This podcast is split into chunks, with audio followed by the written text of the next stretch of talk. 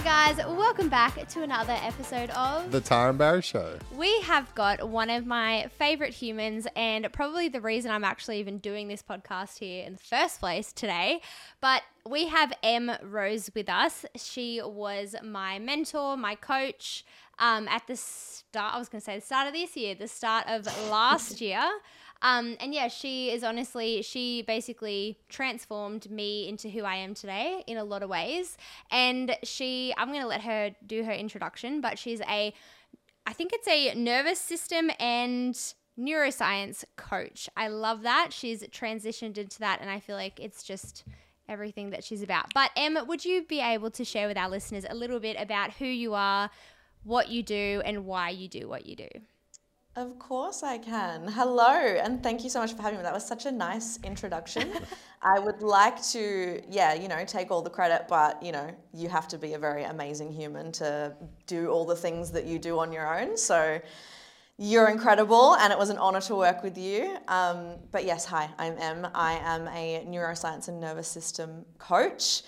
Um, I basically work with humans in understanding their brain and their body and their behavior. And um, basically just help people create their dream lives and live their dream lives and have lives at the highest possible standards that they can have through the very simple science and understanding of their brain, body, and behavior. I love that. And did you want to tell us a little bit about? I guess, your own personal journey into why you are where you are today. I can, yeah. So I have, I guess I have been in kind of like the education and coaching side of things for a long time. Um, and it was actually being diagnosed with ADHD where I really got into the knowledge and the exciting world of the brain. Um, I was diagnosed in, I think it was 2021, after many years of suspecting it and a misdiagnosis, as a lot of us also have. Um, and that really just, yeah, got me really interested in the brain and how the brain functions. And mostly after the diagnosis, I was really interested in understanding the best ways to manage it and the best ways to thrive. And that got me into understanding the brain and the nervous system. And it became my absolute passion. I became obsessed with it and I became obsessed with helping others understand as well. Um, and I think that, you know, I was in I was in business coaching predominantly when I started in coaching, and I found myself always having conversations with my clients around not necessarily their business or their business strategy, but mostly about their human. And mm.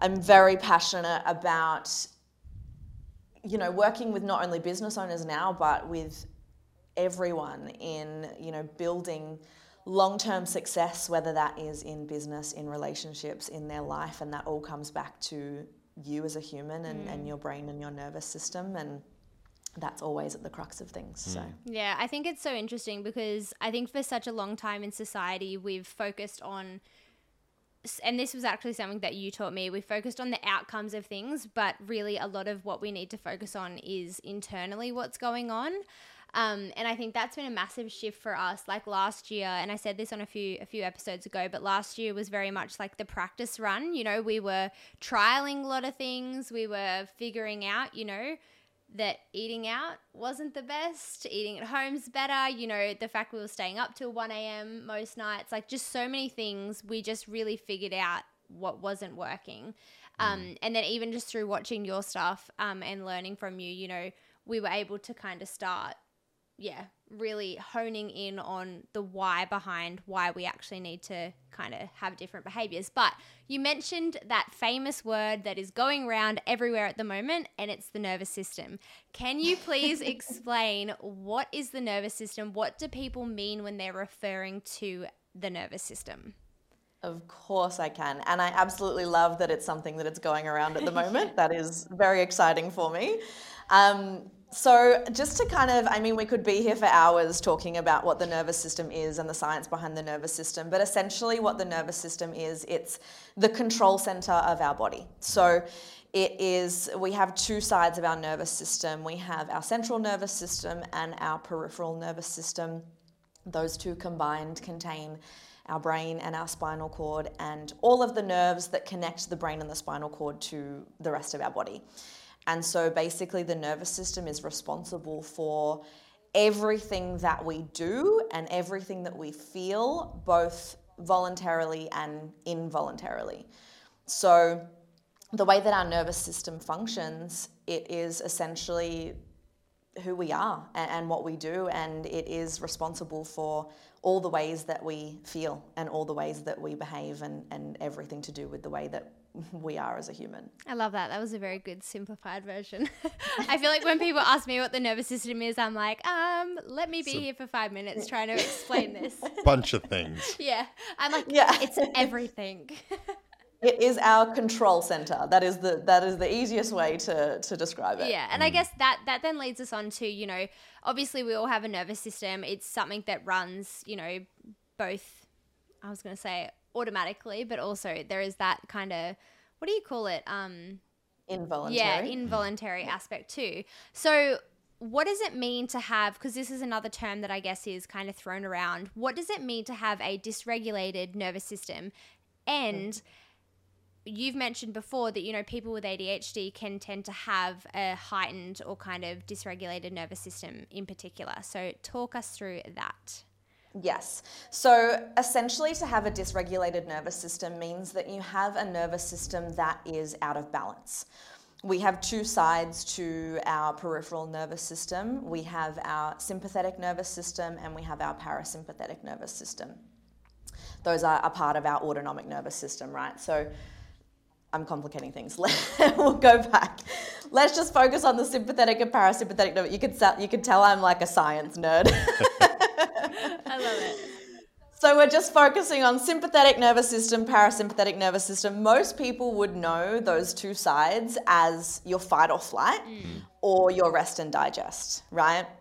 Now, at any point in time, these two nervous systems are working in conjunction with each other. They're working in a balance if you have a dysregulated nervous system, it means one is activating more than the other. There is a there is something that's out of balance here. So it either means that you are in fight or flight, which is usually feelings of anxiety, stress, heightened, um, you know, those really heightened mm. feelings, or you're in a parasympathetic state, which is um, usually feelings of like depression, slowness, stillness, fatigue, like really low kind of feelings. Now, when there is a, an imbalance in these nervous systems, that is what we call dysregulation. Now, usually in someone who has ADHD, ADHD affects the functioning of the nervous system as a whole. It, um, you know, our nervous systems have to work a little bit harder than everyone else's to be able to function properly. Mm. And with that nervous system having to work harder, the body is under a little bit more stress, mm. which usually means that we are experiencing, uh, experiencing a dysregulation towards the, the stress side, the sympathetic side, the fight or flight side.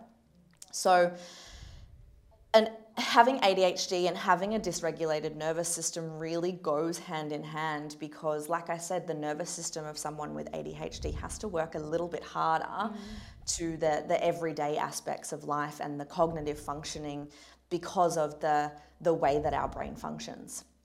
So there is a, a, consumption of energy being taken away from our normal physiological functions and the way that our body normally functions to uh, for the resources to go and actually you know focus on those things that need that extra energy and so therefore our normal physiological functions really are, are not getting enough love, essentially, mm. and they're not functioning the way that they're meant to.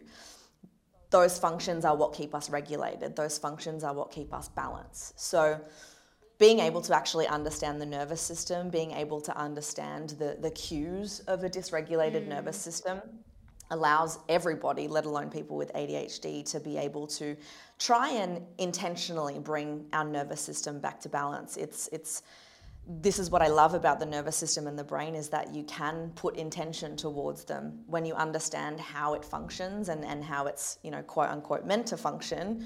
You can actually intentionally influence the way mm. that it functions. You can intentionally influence the production of neurotransmitters like dopamine, which we know we need more of. Um, you can identify the cues in your body that are telling you that you're feeling dysregulated, and so you can you can influence the regulation. Mm. So dysregulation in general is is there is an imbalance of the way that our normal functioning is happening. Usually, with someone in ADHD, it is towards the the sympathetic side, which is the feelings of, you know, stress, anxiety, overwhelm, the the heightened feelings. Yeah, right. Do you have any questions around that, Baz? I did have a question, but I think I think uh, Em kind of answered it. But I'll I'll I'll ask it and see. But um, what are some of the signs for people with ADHD that go into dysregulation? So, for someone with ADHD, there's seven signs that you can look for to kind of give you the idea that you are dysregulated. And those signs are if you're feeling on edge or overwhelmed, you can be feeling irritable and snap, snappy and reactive. If you're getting overstimulated easy, mm. if you have trouble sleeping or you're feeling fatigue throughout the day, um, trouble concentrating or paying attention, if you suffer from skin or gut health conditions, um, and then also if you feel highly sensitive to other people's emotions as well. So those are usually the, the key indicators, and those are the indicators that I use when I'm doing a nervous system audit, audit sorry, on clients to kind of get an understanding of their their baseline levels mm. of dysregulation. Yeah. Um, another thing with those is, you know, if you are they're all really good indicators to look for if you're feeling them regularly. So if you're someone, not only if you're feeling in the moment, like if you're feeling overwhelmed or overstimulated, like, yes, that's a really good indicator of, of dysregulation.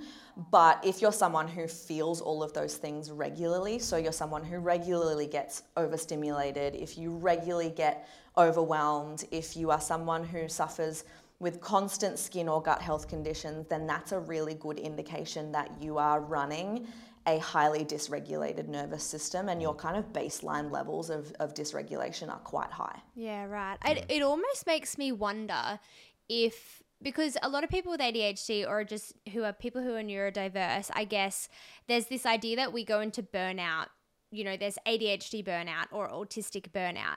And it almost makes me wonder if, like, just being in this prolonged state of dysregulation is what leads to that because those signs that you just listed almost sound interchangeable with the description of ADHD burnout. Like it sounds which is why thing. this work yeah which is why this work is so important for people mm. with ADHD yeah. because it, it like I said it, it goes hand in hand and you're exactly right burnout ADHD burnout is you know, it, it's being in a state of constant dysregulation. Yeah. Your body's tired. Your body mm. has spent so much time trying to keep you alive and trying to keep you safe and yeah.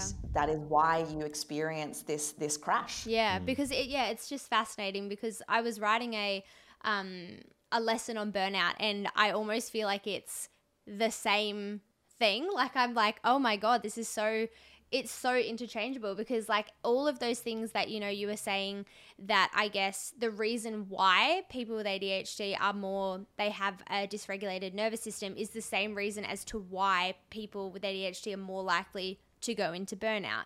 It's, you mm-hmm. know, because, you know, every day, like I always give the analogy of like, you know, Barry going to the store and picking up some milk is very different for me going to the store and picking up milk. Like, mm-hmm. you know, Barry just gets in his car, he trucks some music on, he goes down there, he gets it. I sit there and I'm like, what am I getting again? And then I'm trying to, you know, get the keys to get out of the house and then I'm like, oh shit, the laundry needs doing and then I'm feeling shame because, you know, the laundry hasn't been done and then it's like there's I haven't even left to get the milk yet. And so it's yeah. that's like that analogy of like not analogy, but it's the idea that everyday tasks just take so much more effort. Yeah. So what what would you say, Em, with the parasympathetic and sympathetic nervous system in the way of ADHD people, an ADHD person, um, which one gets burnt out quicker or which one is used more? definitely sympathetic. Um, essentially, you know, the sympathetic nervous system, like I said, it is fight or flight. So when when someone with ADHD someone with ADHD has their normal functioning of their nervous system, it, it functions it takes a lot more effort, mm. right? And when, when things take a lot more effort, you're putting the body under stress. And when the body's under stress, it is in overwhelm, mm. it's in overdrive. And, and with that is the sympathetic activation. It is the sympathetic nervous system saying, hey, we're really stressed out right now. And that is what leads you to, to feeling that burnout. Mm.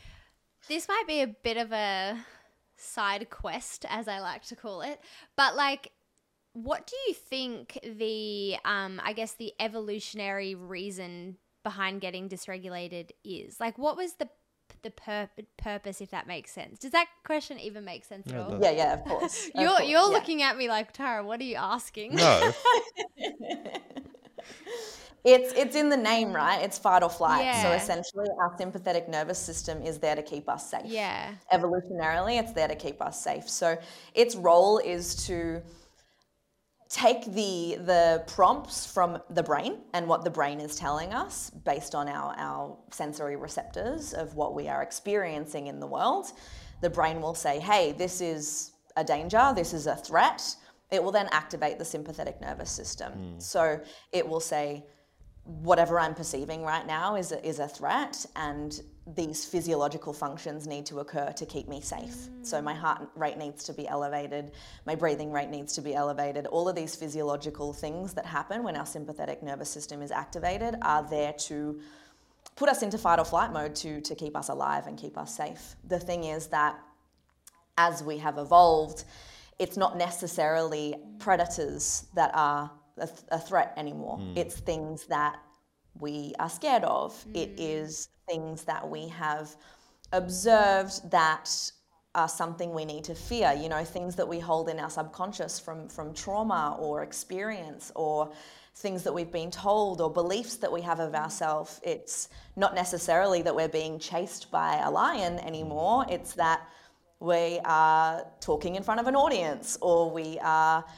going to um, going to the shops where we know there's going to be lots of stimulation. It's like those are the threats to us now. That's and so our, our body just responds in the same way to threats regardless of what the threat is. Yeah, that's so interesting. Yeah, I've I've noticed a lot of the times Tarah when she when she struggles to fall fall asleep at night, her I think it's obviously her sympathetic system is coming into to play where she's thinking about the next day or thinking about those things that come with it, and then there's like this weird kind of thing that happens where she can't actually fall asleep, so she gets annoyed with herself, and then the shame uh-huh. happens, and it's like this vicious cycle. Then I So- become emotionally dysregulated. yeah, so it's it's basically the fact that her her parasympathetic system can't actually start working, and then Yeah. leads to burnout again. Oh goodness, I know. so smart. it's a vicious cycle yeah, it's good fun. Well, it makes it makes me wonder. You know what? And this is probably a um, a good question to ask. You know, what does being in this heightened, dysregulated state for a long period of time, like, what does this actually? What's the impact of that on somebody? Look, there's there's obviously day to day impact of being dysregulated. I mean, it goes back to all of the symptoms, right? Those are all of the ways that dysregulation can manifest. So when you are dysregulated, you have again like all of your standard physiological and cognitive functions are being consumed elsewhere. Mm. So we can't do things like concentrate or hold attention or you know, you're more likely to have impulsive behaviors. I always like to say being dysregulated is very much like being drunk. Like you actually lack that that conscious control, Yeah. right? You because you don't have the energy to actually have the the conscious thought and the conscious decision. Mm. Your energy is being con- consumed trying to keep you safe, essentially. Um, so yeah, you'll, you'll be you'll be restless. Um, you will struggle with cognitive functioning like productivity and focus and motivation. Uh, you'll be forgetful. You will have, um, which we can all relate to, you know, intense emotions and, and mood swings and emotional reactivity and difficulty sleeping, like you said. And when you do get to sleep, sleep, it's low quality sleep because you kind of your body is still on alert, right? Again, going back to evolution, and I'm so glad you mentioned this because this is something I want to talk about, but it's going back to evolution, if we are in fight or flight mode while we're asleep, we are still needing to be alert mm. for predators, right? Like we're still needing, we can't go into deep restorative sleep. Um, and then there's the, the really long term effects of, of having a dysregulated nervous system. Again, your, your normal physiological functioning isn't happen, happening in a regulated way. All of your body's resources are going towards constantly being on alert and constantly keeping you safe. And this can this can manifest as disease mm. and illness and chronic stress and further mental health issues. Like essentially, you just you're using up your body's resources constantly that are supposed to be there for keeping you alive and fighting off infection and fighting off bacteria and instead you're putting stress on the body which yeah can, can manifest in, in very dangerous ways it just goes to show you really how like obviously this is so important for every single human to learn one the how to recognize what being in a dysregulated state is mm. but then secondly how specifically important it is for ADHDers because we already kind of like naturally are dysregulated in a way. Mm-hmm. And then it's like dysregulation then adds to that. So it's like triple important. I think I mm. even heard a stat the other day that said it was I'm not going to even try to quote it properly, but it was basically implying that people with ADHD compared to the general population have a shorter lifespan simply just because they have ADHD. Mm. Like and it's and it's the amount of stress their yeah. their body is under constantly. Is that not insane? Like that literally blew my mind. So is it 15 years or something? Yeah, it, it takes nearly like 15 yeah. years off your life, which just goes to show you that like regardless of whether you're listening to this, you know, it's really easy and I say this like probably calling out the younger version of me, but mm. like it's so easy when you're feeling young and you know you're you're in your your most healthy body, I guess, to not really give a shit about this stuff. Mm. But like I think we are so blessed as a generation to like have access to this information compared to like, you know, our parents and the generations previously that really like if you are listening to this, you know, which I mean, if you're in your ears, you're listening, but pay attention. no, I'm kidding. Um, if you are listening, you know, you have an opportunity where you can change the trajectory. I can never say that word. Trajectory of your life. And I think that's really, really powerful. I think sometimes as ADHDs, we can get really caught up on like, okay, there's 50 things that, you know, I can do to like implement all these amazing strategies and whatnot. But I think it's, you know, Barry and I have this joke that, you know, how people say they're going to be doing 1% better every day? Yeah. We say 3% because we're like a little bit behind and we've kind of been like lacking. so we're currently doing 3% better every day. So it's like, okay, we'll go to sleep better. Like we'll go to sleep at a better time. We'll eat a healthy meal and we'll exercise. Like that's our 3% mm. better every day. But yeah, I Em, that. I would love for you to tell our audience and our listeners, what are some strategies that people can start to implement in their daily life to really help them get their nervous system to a regulated state. Mm-hmm. I love this. I think that, um, you know, much like I said before, we could be here for hours. There are so many, so many ways that you can bring your body back to regulation in both in the moment, you know, when you are feeling dysregulated and, and bringing yourself back, but I think specifically for for your audience and for people with ADHD in in general, the approach that is best to take is focusing on the long-term healing of your mm. nervous system and the long-term regulation of your nervous system. And I I spend months and months with people giving them specific strategies to regulate the nervous system and, and having a look at the current state of it and all of the things. But it always, for me, if you're going to start healing your nervous system today, not tomorrow, today, there are two things that you can focus on that are going to have the biggest impact. And that is sleep mm. and breath. And we, you know, you guys have mentioned sleep a couple of times already, but high quality sleep is essential hmm. for the restoration of your nervous system. You actually just need that the the specific sleep cycles and the stages of sleep to be restored and have hmm. recovery in your nervous system. Your nervous system needs that recovery every single day. And and like you said, Barry, you know, I listened to that podcast as well where you know shift workers struggle the most and, and they, they have a lower life expectancy is, be, is because their sleep is hmm. out. Yeah. and the first thing that i focus on with my clients always is something called the circadian rhythm. Hmm. And this is you know your, your sleep wake cycle your biological clock. So really implementing strategies and implementing behaviors into your day that are going to boost and and regulate and realign your circadian rhythm that should be first and foremost your priority. Now what that looks like is not just getting to bed at a decent hour but it's all of the behaviors that lead up to mm. going to bed and all of the behaviors after you wake up from mm. that sleep as well. Now in specifics actually, I'll come back to that. so, circadian rhythm, first focus. Absolutely, first and foremost, that should be your first focus in boosting that. And I'll, and I'll go through specific things in a second. The second thing is breath, like I said. Now, breath is one of the only functions in our body that happens both consciously and unconsciously. Mm. It's a part of our autonomic nervous system, which is the, the part of our nervous system that happens without us needing to control it. So things like our heart rate, our temperature regulation, our digestion, those are all things that our body does that don't actually need our conscious attention. So when we eat something, we don't need to go, okay, cool, now go down the esophagus and go into, you know, you don't have to, it just happens, Yeah. right? Now, breath is something that it just happens, but it's also one of those things that, one of the only things that we can also control.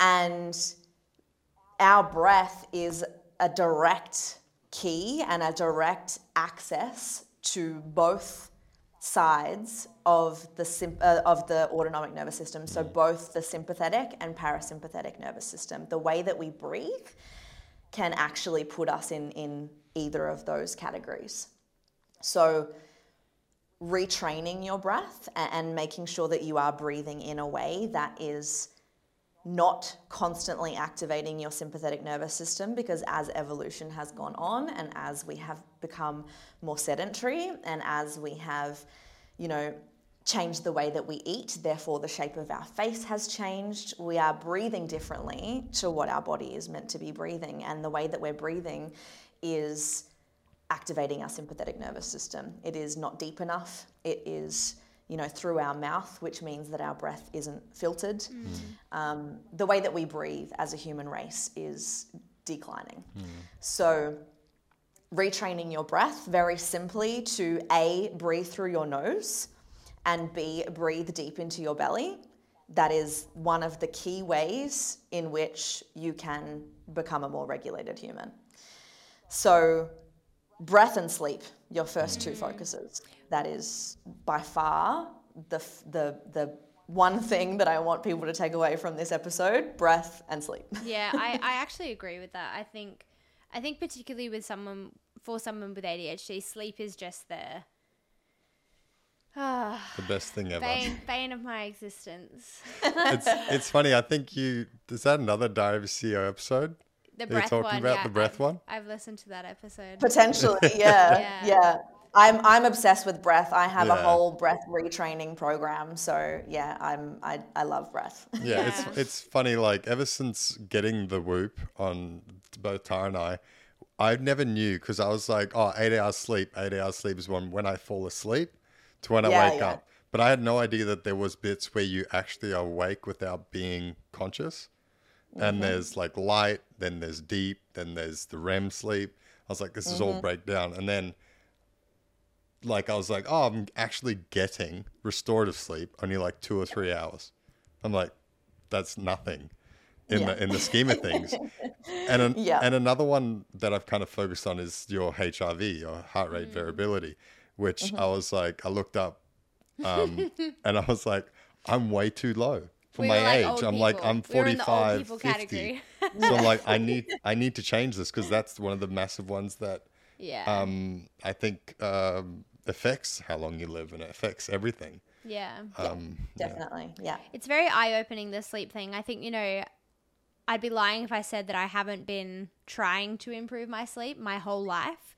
Um, but I think it comes down to the fact that you know a lot of the time we we as human beings like we we know this stuff. You know we we get told this stuff from our doctors and you know you should go to bed at the same time every mm. night and xyz but I think and this was actually one of my next questions but sometimes having a device or you know something that can really show you especially as ADHDs we're very visual and we mm. kind of need to be called out and my whoop calls me out every damn day You argue with your whoop. I'm like you know what that is not true I'm That's like not Tarah. Yeah. You keep wearing it. It's true. It knows you better than you know yourself. But It's funny you say that because every time, so I do something with um, not necessarily clients, like anyone can and can do it with me, but I do something called a nervous system audit. So basically, I just get you to answer the key indicators, tell me, you know, if you wear a device, tell me stats, like give me all of your data. And I will tell you what you need to do in terms of your nervous system recovery and, and how to regulate your nervous system and things you can implement. And every single, I'm not joking, every single call that I do where I give them their action plan, it's exactly what you said. Hmm. It's, it's, yeah, I just, I knew I needed to do all of these things, but it's not until you have someone who's like, here is why. Yeah. Here is the science behind it, and hmm. here are the stats. And that's my whole business model. That's what Yeah. made me fall in love with doing this work is understanding the science Yeah. is what gives you that consistency and what gives you that passion. understanding the why behind anything has transformed my life like yeah. I cannot do anything unless I understand why. And the second I understand why, I'm like, ah, okay, I should do that. Like, weird example, but like, I used to hate this is such a weird example, but I used to hate eating bananas. Absolutely hated them. The texture of them used to make me throw up. But one morning, my mum was like, I think I was like way too much information, but I was like slightly constipated, and I was like, "Oh my god, mom, I'm constipated," and she's like, "Eat a banana. It has so much fiber in it." And then she's like, "Oh, it's also," and she's just started listing out all these other things that this banana had in it, and she's like, "It's got potassium and all, all this other stuff," and I was like. Huh, and I've never looked at a banana the same. Like every Yeah. time I'm, I look at it, I'm like, ugh, and then I'm like, uh, it's kind of good for me. Like I'll have it. Yeah. Like I'll eat it then. So then I eat it, and Yeah. it's the same with like the whoop. Like, and I know you're probably going to explain this in a second, but like, you know, knowing that the things that help with sleep, like actually knowing the why, is the reason why I've started doing them. Mm. Like I've mm. always known you need you need consistent, you know, you need to go to bed at a consistent time, but understanding the circadian rhythm and actually like understanding why, you know, having lights on at night screws up my sleep like tiny mm-hmm. little changes like that my sleep isn't like perfect but holy shit it's been the best it's been for ye- like probably decades honestly wow that Yeah. makes me sound really old two I think- decades I think too. I was going to also ask Em about the um, the fact because on that video that we where or the podcast we talked about before with um, the Whoop lady, um, she was talking about the fact of eating three hours before you go to sleep. Like Tarah and I were pretty bad with that. That we would eat right before we went to yeah bed.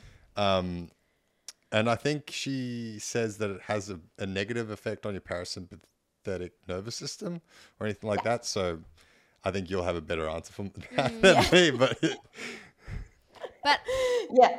Oh, I was just gonna say I really like Em's approach though, like the answer to like what are the things you can do right like right now, and it's Yeah. improving sleep, improving breath. Because one thing I've noticed since getting the Whoop and since like learning about a lot of this stuff is that you slowly just start making the extra changes hmm. once you've got like the basics down pat. Like once Barry and I got the going to bed at around it's not perfect, but like around eight thirty to nine like we've got that down pat now which is well, like astronomical to me that we've even been able to do that and then we wake up at five between five and five thirty every morning like just that you know was amazing. And then, you know, then you can start looking into how, like, you know, eating certain meals before bed can make a difference or, you know, getting sun in the morning. Like, I'm sure you're going to explain all this stuff. But yeah, like, it's just focusing on the very immediate things you can mm-hmm. do. And then you Yeah. slowly start getting more and more obsessed, like Em. exactly, yeah. And can I just say, uh, we should get some kind of commission from Whoop because the amount of times we've already mentioned it. I probably should know Whoop Lady's name by now. Every every ADHD Chris- list- Kirsten or something? yes, I think it is like that. Yeah. I was gonna say every ADHD listening to this has already stopped listening and they're buying a Whoop Yeah. as we speak. Well, I have actually, like, this is how obsessed with the Whoop I am. Every single client that comes into my world, I buy them a Whoop. I love because that I just I a I can see their stats and I Mm. can go through and and you know work with them in a way that I can actually see their data Yeah. and, and give them results on their I give them strategies based on their data. But also I know how much of an effect it can have on a human being able to see their own stats. Like there is nothing more motivating than than seeing that. And like you said you know having your whoop call you out and be like oh fuck my recovery's in like 1% yeah, it's very confronting. It's very confronting. yeah I love that. Now I'm gonna need to think about my other question. okay, well, Well, I think- Yeah, Yeah, I think you Em's going to answer Yeah, the true. question. I was gonna say I can go through Yeah. like specific things let's do that. um, because yeah, while, whilst they all come back to to sleep and breath, there are lots of things that you can do. Mm. Like I said, I, I like to say at the bookend of your day, right, morning and night, surrounding your sleep. Those are the best times that you can implement these behaviors, and the approach that I like to take is exactly what you what we've already said. It's go back to evolution, mm. right? If you're trying to figure out what is good for you and what is not good for you, go back to evolution because our hunter gatherer ancestors were not waking up and checking their their TikTok mm. in the morning. Mm. They were not scrolling their their phones before they were falling asleep. They were not eating processed sugars. they were not like anything that you can think of in terms of healing your nervous system, go back to our hunter gatherer ancestors hmm. because that is what our bodies are cellularly conditioned to, to do. Hmm. Anything that goes against that, our cellular programming, it's, it's foreign to that, hmm. right? So our body is going to take a little bit of extra energy to do that thing or process that thing. Therefore, it's going to be more stress on the body. Therefore, you're going to be dysregulated. Mm. So, in terms of, of the routine and things that I implement, and, and the first things that I suggest to implement, again, coming back to the, the bookends of the day, is like first, let's look at the, the morning routine. The first thing that I want you to do is well, this can be both morning and night routine, but when you go to bed at night, put your phone on charge in a different room. Mm. So make put that friction between you and your phone. So A, you're not scrolling as you're falling asleep, and B, you're not picking your phone up as soon as you wake up. Instead, you're going to wake up and you're going to go outside and you're going to get morning sunlight. Hmm. And what that is going to do, that is the instant boost of that circadian rhythm for you. You are getting morning light in your visual receptors, in your literal eyeballs, that is going to switch on all of your timings in your body. And it is going to say, hey, it's daytime. It's time to be alert. It's time to be awake. It's time to focus. It's time to do all mm. of those things. When your body is told that, the, the way that the circadian rhythm works is that our body works on this clock, right? So at certain intervals and certain points of the day, your body releases certain chemicals and neurotransmitters, and that's just how our body is meant to function. So as long as we're aligning with that circadian rhythm, as long as we're re- aligning with that clock, your body is going to produce all of these chemicals exactly how it's meant to. Mm. Anything that goes against that circadian rhythm, anything that goes against those behaviors, is going to alter the effects of that. So, mm. for example, going out and getting morning sunlight, instantly your body is told to be awake. It's going to suppress something called melatonin, which is our sleepy chemical. It's going to increase and release something called cortisol, which is our stress hormone, which we need in a healthy amount. And essentially, it's going to set that timer to say, hey, it's the morning, we're awake. The timer's going to start, And then that timer goes until the end of the day where it's going to switch on all of those things in reverse. So it's mm. going to increase your melatonin levels, it's going to suppress your cortisol levels. When you, after you get your morning sunlight, it takes about 90 minutes for that cortisol surge to come back to balance. So, spending that 90 minutes doing something to allow those natural cortisol levels to come back to balance is the best thing that you can do, whether that is going for a walk, mm. journaling, mm. reading a book, like actually spending time doing things that are in that stillness and that slowness. If you are picking up your phone or checking your emails or jumping straight into work, then you are basically just going to be like riding on this surge of cortisol before you allow it to come down. Mm. So you're really pushing and pushing and pushing. You're like smashing your body with cortisol. And that's what actually leads to that 3 p.m. crash, right? Because your circadian rhythm is like, hang on, we've used up all the cortisol. we are really like riding on this surge. And that's why we experience the 3 p.m. crash.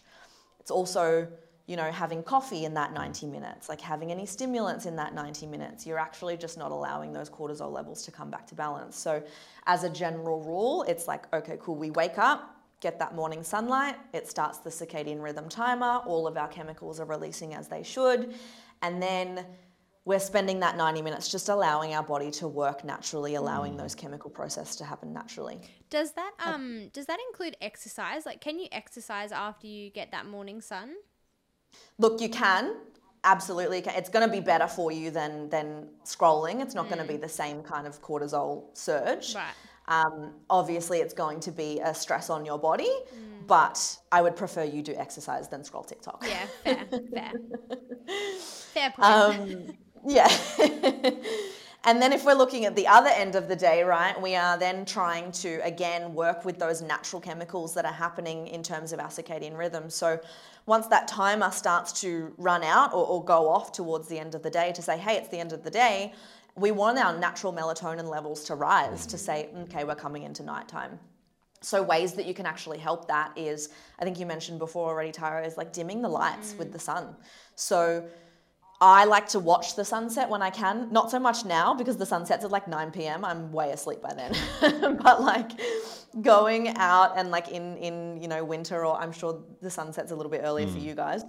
Um, but watching physically watching the sunset again all your sensory receptors are going to go okay cool it's nighttime mm. we're going to start to mm. bring up our melatonin levels right dimming the lights in the house with the sun, um, really limiting the amount of artificial light that you're getting. Um, like you already mentioned, Barry, not eating within two to three hours of bedtime. So, what actually happens is when we eat something, your body is your body needs to process it. Your mm. body needs to work hard to digest and process and take all of the nutrients and do all the things that it needs mm. to do when you eat. So your body is working away to digest that food when you're eating. If you do that in just before bedtime, then you're going to sleep and your body is focused on processing that food mm. rather than focused on falling asleep, mm-hmm. right? So those first few stages of sleep, you are your body is too busy processing all of this food, especially if you're eating foods that are you know, quote unquote foreign to the body, mm. aka things that your hunter gatherer ancestors wouldn't have mm. found, aka Macca's. chocolate in bed, you know, raspberry bullets, you know, those kind of things. Um, those are, your body has to work harder to process mm. all of that mm. stuff, right? So when you try and go to sleep, it's like you're you're telling your body okay it's bedtime but your body's like hang on we're still busy. Like we're not yeah. we're not ready to be giving you melatonin yet. We need to be processing this food. Mm. so you're affecting the your essentially your entire night's sleep because of that that one little behavior. That's insane. Um, that's crazy yeah. wow insane. Again uh, the phone thing like straight at night i you know put my phone out of my bedroom about 90 minutes before i go to sleep not only is that that light on your phone artificial light and you know stopping those melatonin levels from coming in because it's it's seeing light but the scroll if you think about what you're scrolling on your phone even though it might feel like a mindless scroll mm. you are getting so many stimulating factors coming into your eyeballs that your your sensory receptors need to process they need to process what you're viewing what you're hearing mm. what you're you know, everything else around you at that point, right? It's like you're keeping your brain busy. Your brain is trying to go to sleep. Your brain is trying to, you know, bring up melatonin levels, but you're telling it, no, we need to be awake. Mm. So you're actually stopping that production of melatonin and you're probably actually surging the cortisol as well, which is not what you want right before bed. Um, so yeah, the bookends of the day, really important, is like focusing on those behaviors at each end of the day. And then my favorite thing to go back to, you know, something you can do to, to help your breath is to tape your mouth at night. I've tried. I think you have to get specific tape because I've yeah. tried it with like the. We got the wrong tape. No, what did we get the first time? We used like medic, like the um, the physio tape. Yes. And I was yeah. like, this is terrible. yeah. like... Have you got No, the any... brand I use is um, Nexcare Sensitive. It's a blue tape. Ah, okay. It's that's the one I've used. That's the best one I've used. Yeah. I like the yeah, I, I want to get into mouth taping. The one thing I do really like is um the nasal strips at mm. night time. Like just opening up the airway, I think subconsciously I just use it more. What are you laughing about? The fact they fall off. Each morning we wake up with one stuck on the bed sheet or something yeah. like that. Yeah. I think I ripped yeah. them off in the night. Yeah, I used to get well, frustrated. Yeah. yeah. I used to... Well, that's what I tell my clients. You know, a lot of people will want to hide under the table when I tell them that they need to tape their mouth at night because so many people fear the you know the claustrophobic thing or the suffocating thing and there's always two things that i say to that the first thing is your body is mm. smart enough to pull a piece of tape off if it feels like you can't breathe like mm. if it if it thinks you're going to die it's going to take a t- piece of tape yeah. off your mouth you'll be fine the second thing is if you do, you know, the first couple of nights, you probably will wake up and you will have t- taken it off in your sleep. And that just proves that you are mouth breathing at night, mm. right? Because yeah, your body's true. not used to it. So that's a key indicator that you actually need to keep pushing through. There's still some nights I will wake up with it off. Some nights, say, if I go to bed and I've, you know, had a stressful day and my body is mm. under a lot of stress, I will wake up and I've taken it off. But if you, you know, are struggling to persist with it, start doing it in the daytime. Start putting tape on your mouth in the day when you're reading a book or when you're working or when you're watching TV. All that is going to do, it's going to show your body that it's safe. Mm. Yeah. Right? If you're putting it on at night and that's foreign to you, your body's going to tell you you're in danger. Mm. It's not going to want you to do that because you're doing something you're not used to. You're breathing through your nose, which you're not used to. Your body is unfamiliar with that, and therefore it's going to think you're in danger. So it's not mm. going to want to let you do it. So start to practice throughout the day, start to show your body that it's safe. What actually, um, I remember watching a podcast on it, and I think they explained how much air you actually, when you when you mouth breathe, you breathe in compared to when you nose breathe and you breathe, as you said, through your stomach, not through your stomach, yeah. to your stomach. Um, yeah. it's like a massive like uh, like difference. Like you're only like breathing in a quarter normally wow. if you breathe into your mm. chest. Yeah. So it, not only that, it's well, a you are yes, you are forced to breathe deeper when you breathe through your nose. Um, so therefore, you are breathing deeper into your belly and, and all of the things. There is a reason as to why that's important. We have on our lungs we have upper lobes and we have lower lobes, mm. and on the lower lobes are neurons that connect directly to the parasympathetic nervous system. On the upper lobes are neurons that correct, uh, connect directly to the sympathetic nervous system. Mm. Which is why when we are freaking out or having a panic attack or we're stressed, we're breathing shallow, right? Mm. We're, we're instantly activating our sympathetic nervous system. When we breathe through our mouth, we're instantly breathing shallow. We are instantly activating our sympathetic nervous system breathing through your nose, you're breathing deeper, you're breathing into those lower lobes, you are breathing into your parasympathetic nervous system. So that's one reason for, for nose breathing. The second reason is that our mouths biologically are not designed mm. for breathing. They are not there for breathing. We have just started breathing through them because of the way that, you know, we are, again, our ancestors used to have to eat and chew raw meat right? Mm. Stronger jaws, different face builds, bigger nasal cavities. Now we are eating processed foods. We are eating foods that don't take a lot of work to chew and process. Mm. And so evolutionary has taken us to our face shapes being different, to our you know, whole the structure of our face being different, which is leading us to breathing through our mouth and the way we have become more sedentary and the way we are constantly sitting and the way we're slouching. It's just easier to breathe through our mouth these days. So hmm. our mouths biologically aren't made for breathing, our noses are. Our noses have filters, they hmm. have barriers to bacteria, they filter in the oxygen that we're taking in, making it higher quality oxygen that we're delivering to our brain and our body. Our mouth can't do that. So you're actually taking in less and lower quality air when you're breathing through your mouth. And breathing through your nose is how you're supposed to do it. Mm. I actually heard someone say once they were like, when you look at your pet or your animal, mm-hmm. they were like, you know something's wrong when they like are breathing through their mouth like they're mm. Yeah. you know that their body's under some kind of stress because they're like panting whereas like when they're sleeping they're you know they're not laying mm. there going Yeah. they're breathing through their nose and they're like you know we're designed the same like we're mm. meant to breathe through our nose not our mouth. If you look at a newborn baby, look at the mm. way that they breathe in through their nose and deep into their belly. It's mm. not until we go through life learning new habits and being under stress and living a lifestyle that teaches us to breathe through our mouth that it becomes a, a habit for us. That's so interesting. Okay, Wow. on we'll be going to the chemist after this, Barry, to get some mouth tape. I I actually think I saw a photo. It was your one of your Instagram stories or something that I was like, I'm gonna go do that, and I went to the chemist and they didn't have the right tape, so I just bought any tape, and it was terrible. Yeah, and then yeah. thing. Yeah, we came home and we used it, and it was not a vibe. So Yeah. not fun. Um, I have one one more question about one habit that we've started implementing, and Mm-hmm. we really, I I really enjoy it. Um, and for me, it was you that also got me to do this. Um, but it was it's cold showers and it's cold plunges.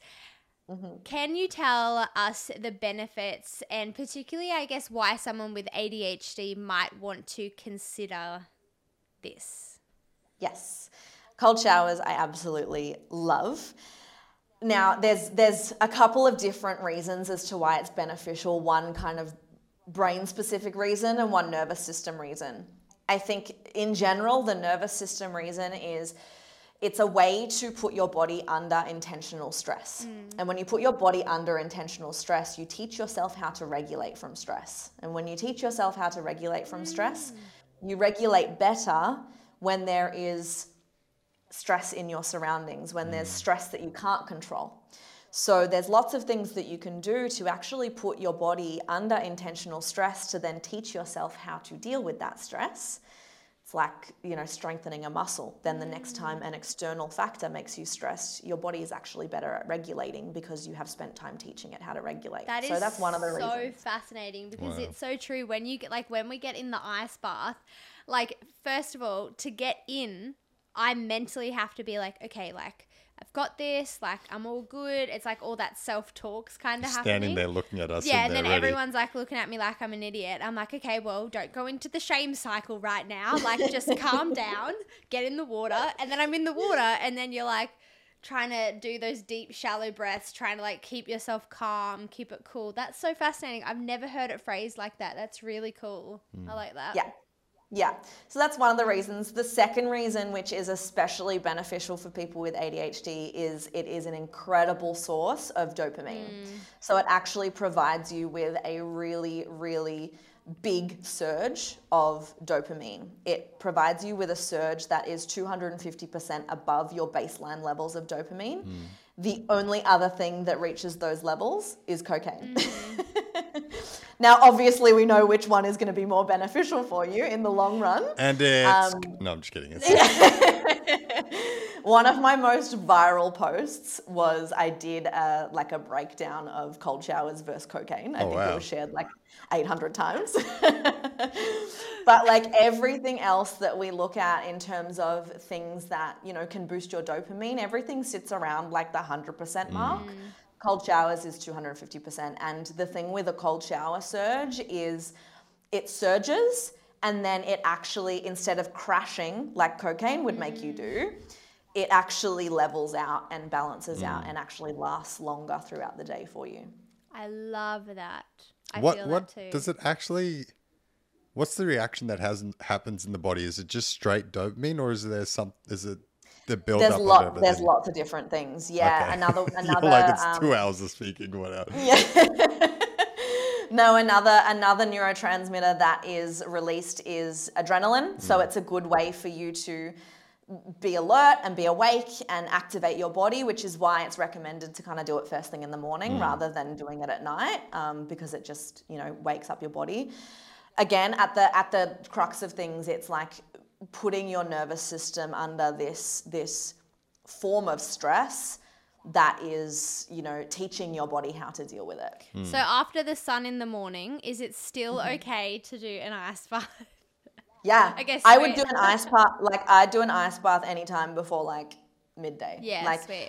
just just incorporate it into your morning routine. Yeah, that's yeah, because our our morning routine kind of currently looks like well, waking up at five o'clock, then we we kind of go in the car with as you're driving, all this sun is like in your eyes, and it's it's not directly, but No, you're not going to gonna as long directly as you look. have the windows down, I'll accept it. I'm oh, we like there with my arms out the windows.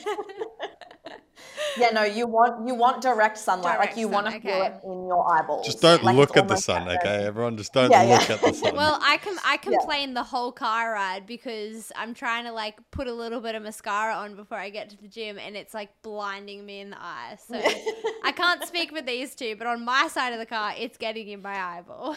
Yeah. and then and then we get to the gym, we do a workout, and then not every morning, but some we will then have an ice bath or a cold shower once we go home. And I feel like on the days that we do have ice baths, like for me in particular, like you just feel good. Like you feel like you're mm-hmm. riding a wave all day. Mm. My Yeah. my question is because I think and you ask me this question all the time around, you know, dopamine is obviously the chemical that is responsible for like motivation. I think that gets, you know, you would know that. It gets confused a lot between serotonin. So, does doing an ice bath increase serotonin as well? Or It can. Okay. Yeah.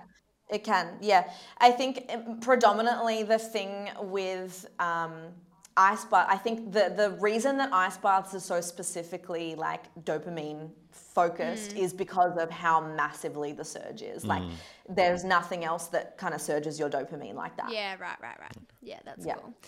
Well, I have one last question, and I feel like we already know what the answer is going to be. But if you could recommend any kind of app or device, if someone is in a position to get their hands on one, what would you recommend?